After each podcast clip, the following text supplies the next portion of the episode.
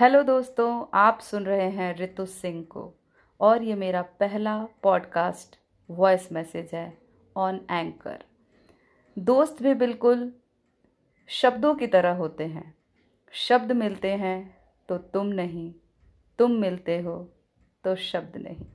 thank you so much